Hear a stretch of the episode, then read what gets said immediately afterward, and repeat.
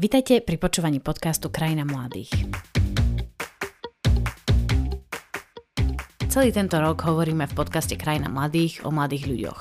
Ako prežívajú koronu, ako trávia voľný čas, nakoľko sú prioritou pre politikov, aký majú hlas v spoločnosti. Hovorili sme s mladými, ale aj s odborníkmi o tom, ako otvárať tabu témy, aká čaká mladé ženy kariéra vo vede, o politike a či majú mladí o ňu záujem.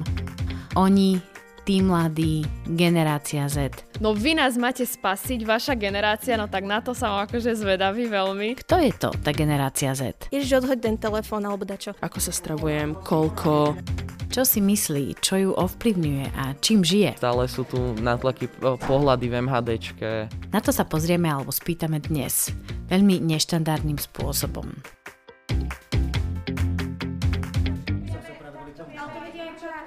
Poďte do divadla. Dobre, OK, OK, dobre. O, takže tak... Generácia Z sú mladí ľudia, ktorí majú 15 až 25 rokov. Hovorí sa im ľudovo zoomery. Sú potomkami generácie X, ale ich rodičia môžu byť aj mileniáli. To sem dávam čisto preto, že tie názvy zniejú ako zo Star Treku. Život pred internetom generácia Z nepozná a ich mladosť bola poznačená aj covidom. To sú také všeobecne platné pravdy o zoomeroch na celom svete. Aha, a majú pocit, že sú nami, ostatnými, nepochopení. A tak ich dnes necháme hovoriť za seba.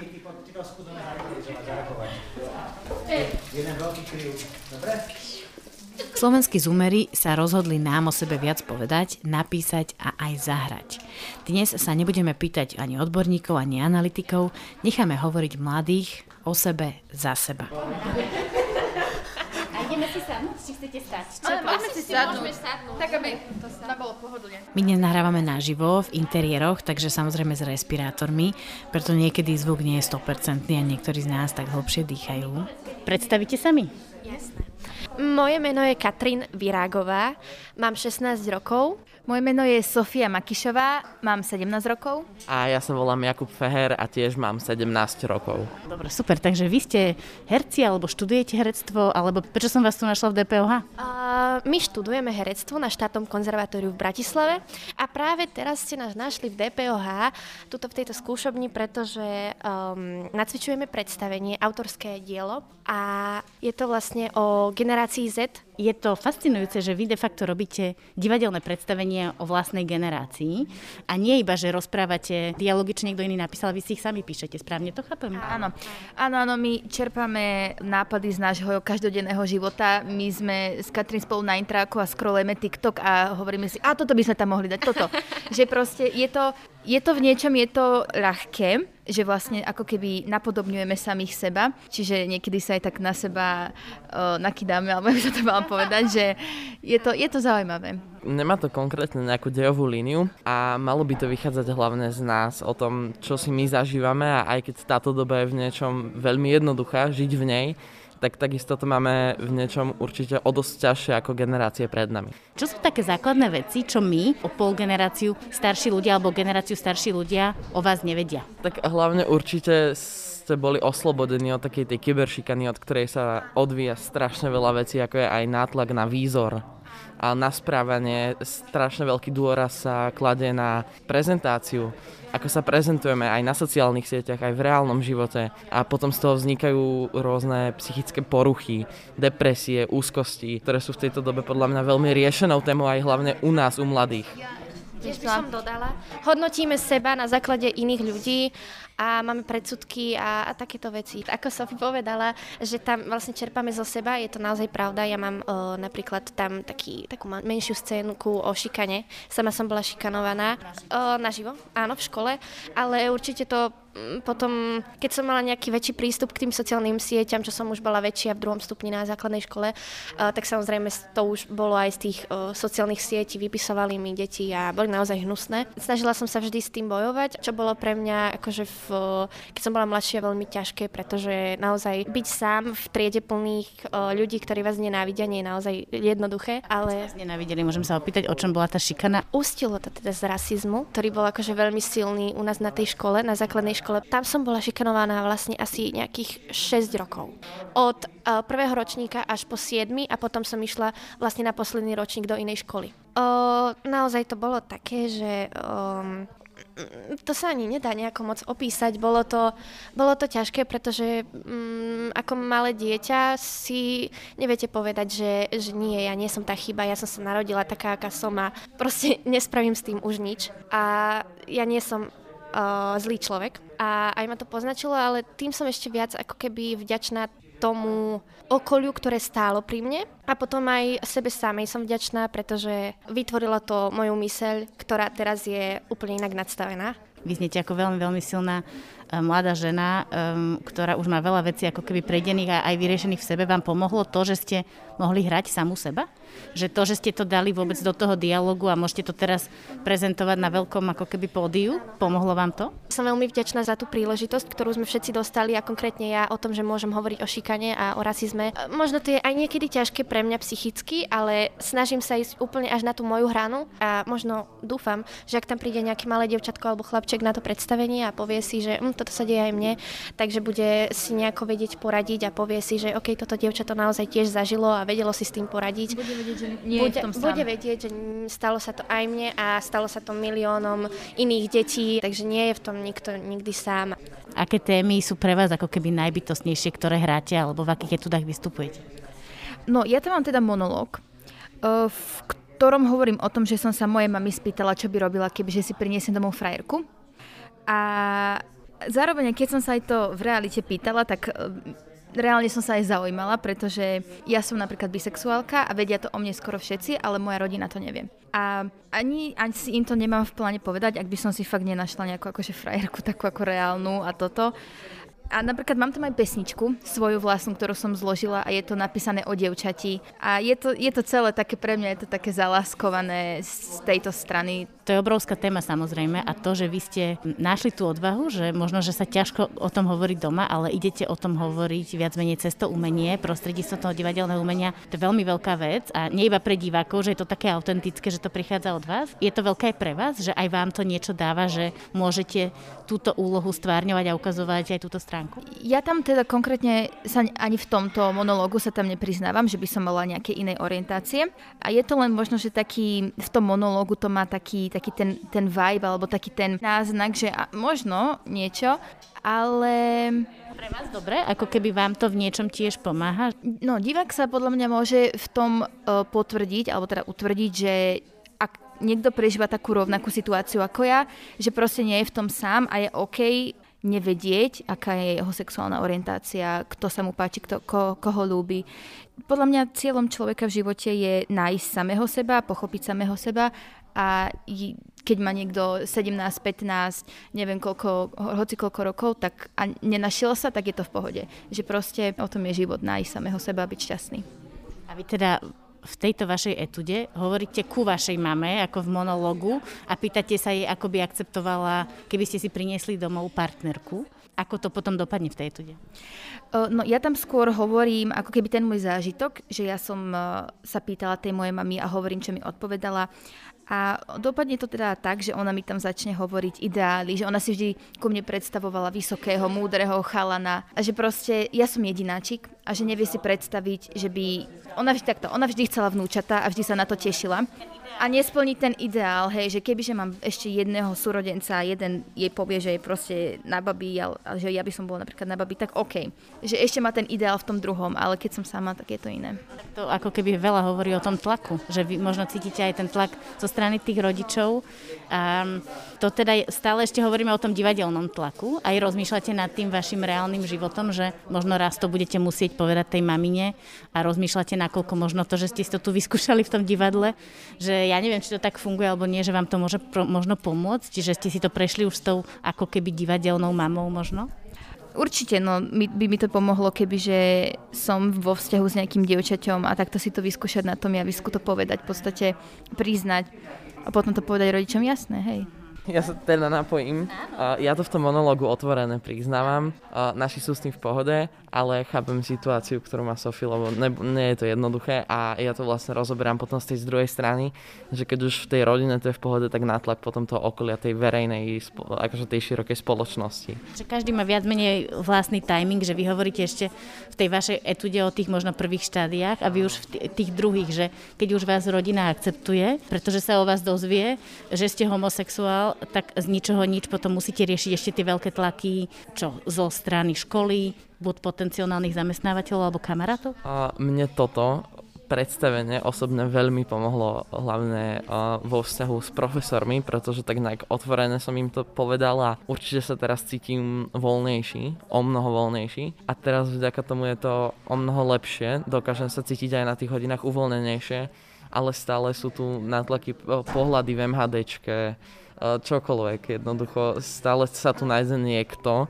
kto bráni tomu takému voľnejšiemu životu. Jednoducho v, v tom živote akože členov LGBT komunity je taký neustály strach. Je to ťažké. Je to zvláštny pocit, keď vám niekto úplne cudzí hovorí o takých intimných veciach, je od vás vzdialený len pár centimetrov a vy sa mu pozeráte do očí.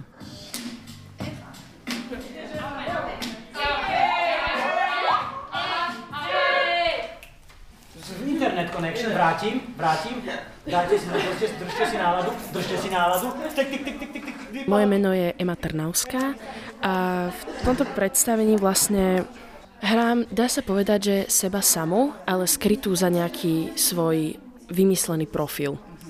Že hovorím aj svoje názory, svoje pocity, ale vždy je to skryté za za nejaké predstavy, alebo teda, že či to je reálne, či nie. Takže čo rieši vaša postava? Konkrétne moja postava, alebo teda moja etúdka, je založená na téme bigotný katolík a vlastne riešime tam postavenie cirkvy a ako to vidí všetko okolo a aké možno sú tam aj niektoré veci neúplne najlepšie, niektoré práve že výhodné. A taktiež tam mám aj monolog, ktorý poukazuje, ako možno vnímam svojich rodičov alebo na tému teda rodičia, že nie vždy je to tak, ako to oni vidia, alebo že ma nevidia takými očami, ako ma vidia ostatní, alebo ako chcem, aby ma videli. To je z vášho osobného života, že riešite tam ozaj ako keby tie témy, ktoré riešite s rodičmi? Áno, rozprávam tam o tých témach, ale ja osobne ich s rodičmi neriešim, pretože neviem si len tak s nimi sadnúť a povedať, že mám takýto problém alebo taký. A keď viem, že oni by akože to prijali, ale ja to v sebe neviem nejak tak dať najavo. Ale riešim tam reálne veci, ktoré vlastne ma trápia, ktoré im možno nedokážem povedať a možno takýmto prostredníctvom sa im to nejak pokúsim povedať. Ale to je fantastické, že vy de facto veci, ktoré možno sa ťažko hovoria ľuďom len tak eh, pri, pri nedelnom obede alebo večeri. Vy ste pretransformovali do umenia a teraz to budete hovoriť na pódiu, nie iba vašim rodičom, ale aj mnohým iným ľuďom, ale asi aj vašim rodičom. Čo si myslíte, že sa stane? Akože úprimne sa dosť toho obávam, lebo je to také fakt veľmi osobné. Trošku sa aj bojím ich reakcie a myslím si, že sa ma na to aj budú pýtať a neviem úplne, čo im poviem. Ale možno aj si aj niektorí ďalší rodičia uvedomia, že možno tam chýba nejaké to pochopenie niekedy. Čo sú tie témy, ktoré vaša postava, respektíve vy, máte pocit, že neviete s tými rodičmi dostatočne otvorene prebrať? O, myslím si, že témy hlavne čo sa týka stravy, že ako sa stravujem, koľko, alebo či ako sa obliekam, to je asi taký najväčší problém, pretože neobliekam sa úplne podľa ich predstav a častokrát aj nie som úplne stotožená s tým, ako sa obliekam, keď prídem domov. Že vždy sa musím v piatok napríklad chodím úplne inak, lebo idem domov, ako počas týždňa. Takže aj toto je tam a, a celkovo proste ja sa opýtam úplne obyčajnú vec. Čo si myslíte vy, že my o vašej generácii nevieme, o generácii Z? Alebo čo sme nepochopili? Um, rozmýšľam. Um, myslím si, že dneska to aj dobre nám povedal pán profesor Hrčka, že veľakrát pôsobíme úplne inak. Pôsobíme ako nejaký, uh, napríklad keď niekto chodí celý v čiernom aj potetovaný, tak hneď si všetci myslia, že je nejaký zlý človek, alebo že sa bije, alebo ja neviem, droguje a tak.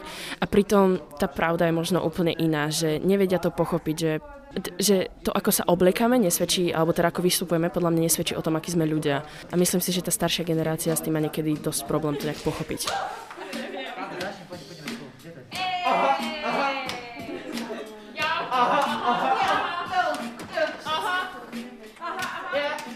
Volám sa Maxim Rosenberg. Maxim, vy ste tiež súčasťou tohto ansamblu, ktorý pripravuje e, divadelné predstavenie o generácii Z. Čo tam hráte? Každý tam hrá vlastne hyperbolizovanú svoju postavu, samozrejme s inými abstraktnými prvkami. Aká je tá vaša hyperbolizovaná postava? Povedal by som, že taký rýpač, ale, ale že argumentačne, že tak zbytočne niekedy, úmyselne. A To je veľká vec, nie? Že si v 17 rokoch teraz musíte napísať etudu de facto sám o sebe a že musíte rozmýšľať nad tým, že čo sú také vaše hlavné prvky, aby ste ich potom vedeli nejak, ako vy hovoríte, trošku ešte ako keby rozšíriť a umocniť. Bolo to ťažké pre vás? Myslím si, že k našemu veku je to adekvátne. Na 17-18 ročných si myslím, že môžeme toto robiť, minimálne za nás, pretože stále je to za nás. Nehráme sa na, na iných. No ale to, že vy ste dokázali povedať v jednej vete, že, že ste tvrdohlavý rypač, to je hrozne ťažké o sebe vedieť, urobiť taký, tak, takýto krátky sumár. Ono to je tá hyperbola, vlastne ten stereotyp, že ono tak mnohokrát nie je, ale je to už zaevidované voči mne jemne, by som povedal. Samozrejme, nie je to až v takom vyhrotenom zmysle. Tak povedzte, o čom je vaša etuda? E, akú tému tam riešite? Moja etuda je, uh, satiricky som spojil pojmy messenger a gender takou slovnou hračkou, kde som vytvoril slovo messenger, ktoré je vlastne slovná hračka a metafora tiež na gender a tiež na messenger. Bude to kvázi taká poloreklama. To je na satyra na oboje z týchto pojmov, avšak ani jedno nie je urážlivé. Dobre, a viem, že ste riešili aj tému, že kto by mohol alebo mal byť tvoj sused. Všetci sme tam riešili tému sused, ktorého nechcem primárne, či už to boli naši reálni susedia alebo človek, ktorého poznám. Ja napríklad som povedal, že nechcel by som za suseda sám seba, toho, že mnohokrát viem že hrám na tej gitare, na tom klavíri, že mám nahlasú hudbu a už len z tohto princípu, napriek tomu, že sa snažím byť ohľaduplný voči susedom,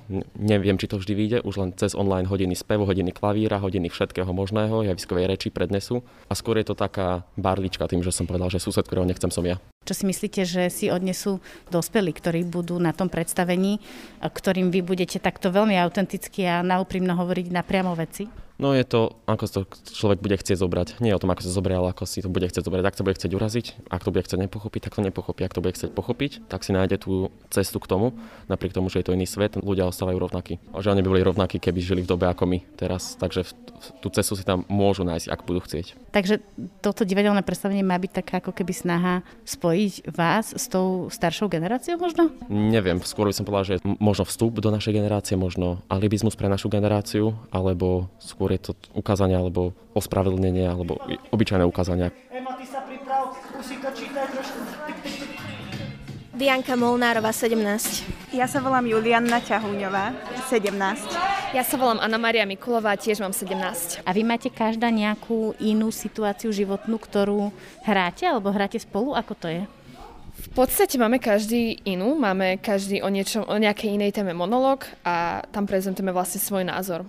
Ja mám konkrétne pra- na tému sused, ktorého nemám rád, tak mám o svojom susedovi a vlastne hovorím tam o jeho zmýšľaní, že je ťažké pochopiť jeho konanie, ale v podstate nevidíme do jeho minulosti, tak neviem, či je úplne zle ho za to odsudzovať. A vlastne ešte tam máme jeden o, dialog o plastických chirurgiách, konkrétne to mám ja s Julkou a tam sa vlastne rozprávame o tom, že Dievčatá sú veľakrát odsudzované za to, že podstupujú chirurgické operácie a, a vysmievajú sa im v mladom veku a vlastne im tak zrážajú sebavedomie. To je tiež dialog, čo ste písali vy dve na základe nejakých skúseností? Áno, my sme vlastne čerpali sme ich my z, z nášho života. Lebo... Aké sú vaše osobné skúsenosti s plastickou chirurgiou? Ja sa priznám, že ja som z toho až taká hotová, že je to strašne prekvapivé, že vôbec takýto shaming, hej, alebo takéto hanenie vôbec existuje. No ja a teda my tri, tuto, čo tu stojíme, uh, nemáme žiadnu skúsenosť s plastickými operáciami, ale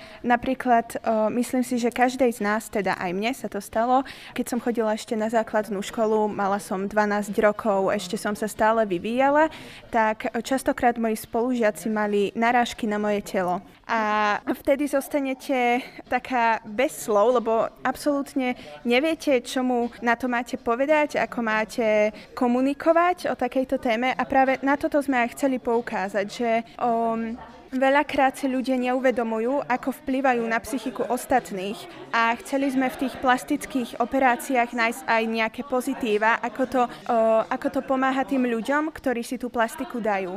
Pretože ja si myslím, že veľmi dôležité je, keď si dievča buduje seba vedomie, alebo to je jedno, aj chalan, tínedžeri, a keď im ho niekto stále zráža, tak jasné, že potom máte výčitky, um, veľakrát dievčatá, chlapci, to je jedno, plaču, ale keď sa už rozhodnú pre tú plastickú operáciu, tak je to pre nich. Nikomu tým neubližujú a nie je to nič zlé. Takže... Takže vy to de facto takto hovoríte, že plastická chirurgia nie je tá hlavná téma, že tá téma je to, že vás stále niekto hodnotí, že na vás naráža, že tá plastická, ten zákrok už je niečo, prečo sa ten človek rozhodol, ale že ten problém prichádza oveľa skôr, hej? Uh-huh. Ono, ono, je to, ono je to tak, že vlastne ľudia vás súdia za to, že nevyzeráte dokonale, čiže za to, že ste prirodzení a tak ďalej.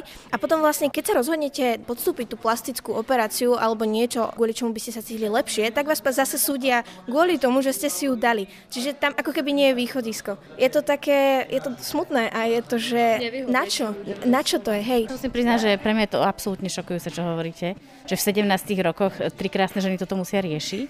Viem, že vy ste o tom urobili etudu. Je to reálne téma, ktorou o ktorej sa rozprávate e, v škole a tak ďalej? Že to není len pre toto divadlo vytvorené? Áno, áno, ono je to veľmi vážna téma, pretože veľakrát som aj ja rozmýšľala nad tým, že keď budem dospelá, podstúpim nejakú plastickú operáciu, pretože sa mi vysmievali a nevysmievali sa mi len cudzí ľudia, ale vysmievali sa mi možno niekedy aj v rodine mali narážky a tí ľudia ako keby o, si neuvedomujú, čo to môže spôsobiť tomu človeku, že proste možno to povedia úplne tak, o, tak zo srandy, ale veľakrát si to ten človek vezme veľmi osobne, pretože mu to už povedal niekoľký človek. Nie je to dobré. Môžu byť z toho depresia, tak podobne. Zamýšľate sa v kuse nad tým istým a vôbec to nie je podstatné, iba vám to zraža energiu, sebavedomie, šťastie a všetko, čo by ste mali mať prirodzene. Zas na druhú stranu, ja si myslím, že to je téma, o ktorej sa veľmi nerozpráva. A práve um, my chceme, aby sa o tejto téme začalo rozprávať, lebo každý jednotlivec sa s ňou musí vysporiadať nejako sám a potom vnútorne trpí. A práve toto je taká téma, s ktorou by sme mali ísť na povrch.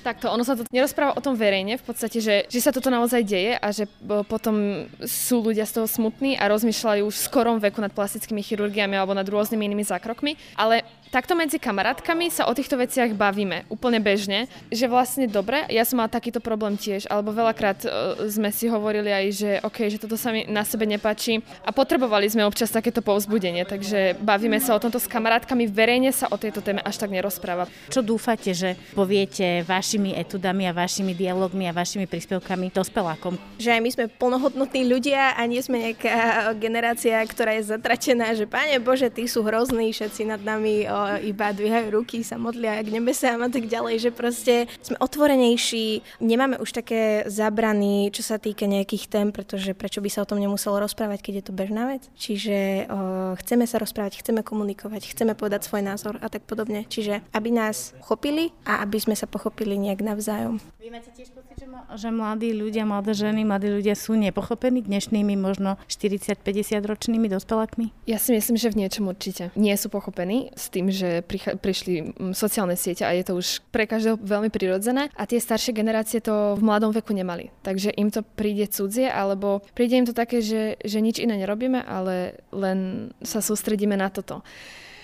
Jasné, ja nehovorím, ale jednoducho vyrastli sme už v tom a je to tu, čiže nie je to podľa mňa nič, nič až tak katastrofálne, ako to občas vykresľujú. To vám asi tak hovoria, nie? Že stále sa pozeráte iba do telefónu a už nepoznáte život. Áno, od, rodič, od rodičov v kuse zase pozeráš do toho telefónu, ale ako nemám pozerať do telefónu, keď sa cez rieši škola, môj osobný život, môj, mám tam poznámky, mám tam fotky, mám tam proste, to nie je nami, je to celkovo spoločnosťou, ktorá to sem priniesla a my sme už v podstate nútení používať tie veci. Čiže to nie je na nás, že ježiš, odhoď ten telefón alebo dačo. Ja by som ho veľmi rada odhodila, nikdy v živote ho už nevidela, kebyže ho nepotrebujem a reálne ten po- telefón mi ako keby pomáha v určitých veciach. Ja si ešte myslím, že staršia generácia aj vlastne nás trošku podceňuje v tom, že sme podľa nich sprostejší ako tie ostatné generácie.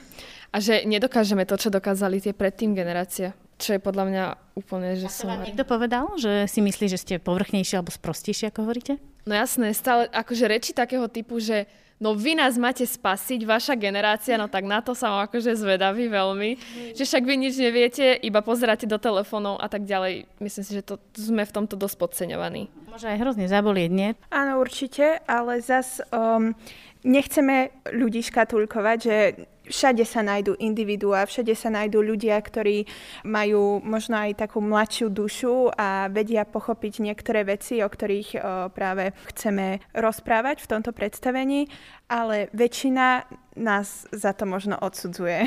Presne, že o, oni tak ako keby celú tú generáciu proste berú do jedného. Mm-hmm a potom možno aj u niektorí ľudia z našej generácie berú tú starú do jedného, že no, vy ste prípad, ona zase, že my sme prípad a tak ďalej. Niektorí mladí v divadelnej hre hovoria o sebe, o veciach, ktoré oni bytostne zažívajú, prežívajú. Iní sa zamýšľajú nad ľuďmi okolo seba a pýtajú sa, akého suseda by nechceli mať. Bratislavskí konzervatoristi žijú samozrejme v istej bubline, tak ako my všetci. Preto im výskumníci z Rady Mládeže Slovenska dodali informácie, reprezentatívne dáta o generácii Z, mladých ľuďoch po celom Slovensku. A najmä v tej téme, akého suseda by ste nechceli mať. Čo bolo to pre vás najzaujímavejšie, ako keby robiť divadelné predstavenie o vašej generácii? Ja si myslím, že zisťovať, um, ako rozmýšľame a hlbšie sa do toho ponoriť. Že ako keby taká tá analýza toho, že o čom rozmýšľajú mladí? Áno, áno, určite. Čo vás tam prekvapilo, keď hovoríte, že to bolo zaujímavé, že každý žijeme v nejakej bubline, hej? Čo vás prekvapilo práve o tom, keď ste zisťovali, čím žijú mladí ľudia? Mňa prekvapilo celkovo, že sme takí, viac máme otvorenú myseľ a sme takí, taký, že menej veci nám vadí, sme o, viac komunikatívni sa mi zdá a že nemáme problém sa už rozprávať aj o veciach, ktoré možno boli niekedy tabu a niektorých to možno pohoršuje, že naša generácia práve že tým drza, ale ja mám pocit, že troška drzosti možno nezaškodí. A to iný má byť drzý, ak nie mladý. Ale to sú samé pozitíva, čo hovoríte o tých mladých. Boli tam aj nejaké také možno negatívnejšie veci alebo také zvláštnosti, čo vás zaskočili, že ste si nemysleli, že týmto žijú mladí ľudia? Niekedy sú až príliš takí, že ich nezaujímajú možno veci. Že už to môže niekedy tá voľnosť prerásť.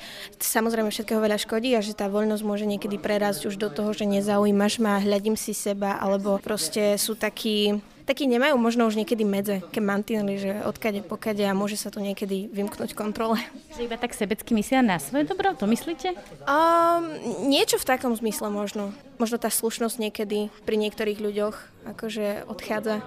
Čo ste sa vy dozvedeli z týchto dát, také prekvapivé o mladých ľuďoch? Ja by som určite nečakal, že bude menej vadiť transrodový človek ako iná rasa. A čakal by som, že tí ľudia to budú odsudzovať eh, viacej ako iné rasy, pretože je to len pigment v podstate a to ma najviac prekvapilo. 50% ľudí v našom veku by nechceli mať za suseda Róma. A to mňa osobne veľmi prekvapilo, lebo ja vnímam moje nejaké okolie a ľudí, s ktorými sa stretávam, o, takže nediskriminujú a o, toto ma trošku aj zamrzelo.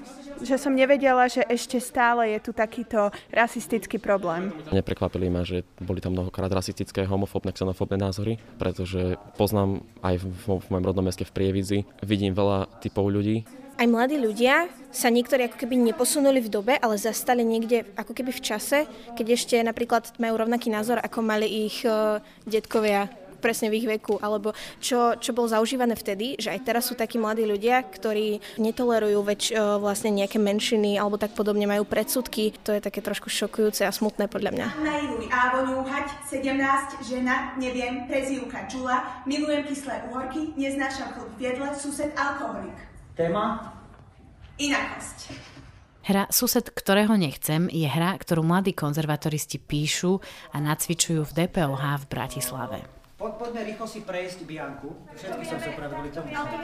Je to taká iná skúška. Rieši sa olovrant a obed detí. Kto mal zlú známku, musí odísť zo skúšky skôr, aby stihol matematiku. Dozerajú na to všetko pedagógovia. Ďalších 20 minút, navyše 30. Ak vás môžem požiadať o meno, prípadne aká je vaša pozícia v tomto projekte? Tak moje meno je Dominika Richterová a... Ja som Katarína Urban Richterová. Áno. No, no tak, prepačte. Dobre. Tak e, moje meno je Dominika Richterová a v tejto inscenácii som taký pomocný režisér, ale vlastne spojení s pedagógom Jurajom Hrčkom, Erikom Peťovským, tak e, som jeden z pedagógov našich detí. A o čo tu ide v tomto predstavení? Ja sa tu dnes rozprávam s mladými ľuďmi, čo majú 17 rokov. Prečo? Tak e, ide hlavne o to, aby sme možno upriamili na túto našu generáciu, generáciu Z. Tiež sú to ľudia, ktorí budujú alebo budú budovať našu budúcnosť a svet, ako bude vyzerať. A chceli by sme asi ukázať, e, čo všetko tie deti možno zažívajú, čo, s čím sa stretávajú v živote, e, čo je im také vlastné možno čo im táto doba prináša, v pozitívnom slova zmysle, ale aj v tom negatívnom. Takže toto je divadelné predstavenie, ktoré tvoria alebo v ňom účinkujú toto sú zvuky divadla, s tým nič nenarobíme.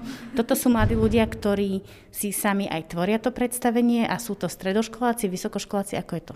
Presne tak, sú to študenti konzervatória v Bratislave, odbor hudobno-dramatický, sú to tretiaci a celú tú inscenáciu si vlastne tvoria sami. My im prinášame rôzne témy, rôzne otázky, vedieme s nimi diskusie a na základe týchto diskusí si potom oni vytvárajú nejaké monológy, dialógy, prinášajú nápady, snažíme sa, alebo aj oni sa snažia byť čo najviac kreatívni a vlastne na základe týchto prínosov urobíme jedno veľké predstavenie. Dúfam, že je dobré. Oni si zobrali domov nejaké vaše základné informácie a prišli s témami, ktoré ich trápia. A keď to bolo tá ďalšia skúška, keď vám začali ukazovať, čo sú tie témy, ktorými oni žijú, e, aká bola vaša reakcia na to? Tak e, hlavne my ako pedagógovia, ak to tak môžem nazvať, sme s nimi už tretí rok a častokrát nám e, tie deti prídu také akože, nechcem povedať, že chladné, ale také odťažité, že žijú si ten svoj svet, nejako nás vnímajú, o niečo sa snažia, akože sú aj šikovní, ale mne veľmi, veľmi chýba ako keby tá ich vnútorná stránka, nejaké emócia, nejaká skutočnosť, nejaká pravda, ktorú v sebe nosia. A ja sa priznam, že niekoľkokrát som mala na skúškach husiu kožu, keď priniesli vlastné výpovede, ktoré si sami napísali a sa nám otvorili ja som mala pocit, že táto generácia ako keby tie emócie vlastne až nemá, hej, že, že, že sú tak potlačené, ale oni sú potlačené, ale niekde vnútri ich majú a niekde to veľmi silno prežívajú a dokonca mám pocit, že sú to veľmi citliví ľudia, že sú tak citliví, možno citlivejší ako my. Mm-hmm. Lenže používajú iné prostriedky a my to nedokážeme odčítať. A čo si myslíte, že to predstavenie dá tým dospelým, ktorí prídu do toho DPOH? No, ja dúfam, že, že možno sa na tých mladých ľudí začnú pozerať aj inak. Že možno si povedia, že mať predsudky e, nie je úplne správne, e, že možno treba dať šancu všetkým ľuďom na svete, aj tým mladým, aj tým drzým, aj pubertiakom a snažiť sa možno v nich hľadať to skutočné, čo majú v sebe, lebo častokrát to ukrývajú. Takže ja dúfam, že tomu dajú šancu. A teda toto predstavenie bude premiérovať začiatkom novembra v DPOH. Premiéru máme 6. novembra, máme dve premiéry a teda neviem, koľko predstavení nás čaká, ale určite predpokladám, že každý mesiac si deti zahrajú toto predstavenie. Mm, tak to je fantastická vec, že sa de facto aj takto mladí ľudia, konzervatoristi dostanú na, na takto významné divadelné pódium. Tak ja si myslím, že pre nich je to veľmi dôležité, lebo naozaj rok a pol chudáci sedeli doma za počítačom a myslím si, že dostali veľkú výzvu, ale dúfam, že to zvládnu a že sa budú tešiť a že ich to posunie a že ten rok a pol možno nejak zacelíme. Tak to bola Dominika Richterová, pomocná asistentka a pedagogička na predstavení Sused, ktorého nechcem, ktorá bude mať premiéru v Mestskom divadle DPOH v Bratislave 6. novembra. Ak vás chystané predstavenie zaujalo a chceli by ste aj vyspoznať generáciu Z, Choďte sa na nich pozrieť. Ide o celkom vynimočné predstavenie, lebo nie je bežné, aby mladí ľudia, herci a herečky sa dostali na také prestížne dosky, navyše s vlastnými príbehmi a textami. Inak Dominika hovorila o tom, ako jej naskakovala husia koža, keď začali študenti čítať texty o sebe a svojich kamarátoch, ktoré si sami napísali. Môžeme že ja iba to rozprávam. No? Mne naskakovala, keď toto mladé dievča oblečené vo veľkom bejsbolovom tričku, skromne súhlasilo, že mi prečíta rap, ktorý do predstavenia napísalo. Nemali sme hudbu, išli sme bez, ale sila je to veľká. Všetci o tom vieme, no nikto o tom nehovorí, čo všetkého zlého sa na sociálnych sieťach šíri obťažovanie, vyhrážky a násilie. Vidíš na dievča? Koho je to dcéra? Používateľ XXX69 ti píše, no čo, stretneme sa? Keď napíšeš nie, neboj sa, on si ťa nájde. Ale nehovor to hlavne svojej mame. Si čierny, cigaň, si zlý. Ja zbil som polku mesta, no stále si zlý. Neboj sa, Nebodaj si teplý, lesba či trans, ani nevychádzaj z domu. Hanobíš tu nás. Pridáš fotku, kde si svoja, cítiš sa dobre, hneď ťa zhodia. Dáš si filter, si umela. Chcú ťa vidieť nahu. Iba o to ide. To sa im páči. Nepovedia, že si pekná, ale že si sexy. Celé je to slízke, vlezlé, nechutné. Odísť preč, vypni mobil, sieť, ži. Reálny svet nie je tak moc zlý.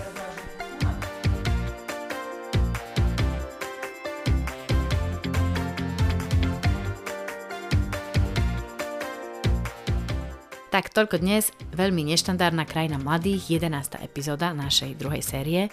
Ďakujem vám, že ste si nás vypočuli. Ak sa vám náš podcast páčil, napíšte nám na média zavináč mládež.sk alebo napíšte komentár na Facebook RMS Rady Mládeže Slovenska alebo si nájdete viac epizód v našom archíve, ktorý nájdete aj na stránke mládež.sk. Ďakujem všetkým mladým ľuďom, hercom a herečkám, ktorí so mnou hovorili veľmi otvorene a úprimne o sebe v prvej osobe. A ďakujem za pomoc pri produkcii Veronike Fishbone Vlčkovej. Ja som Katarína Urban Richterová. Počujeme sa o mesiac. A to vtedy, chodte si pozrieť predstavenie.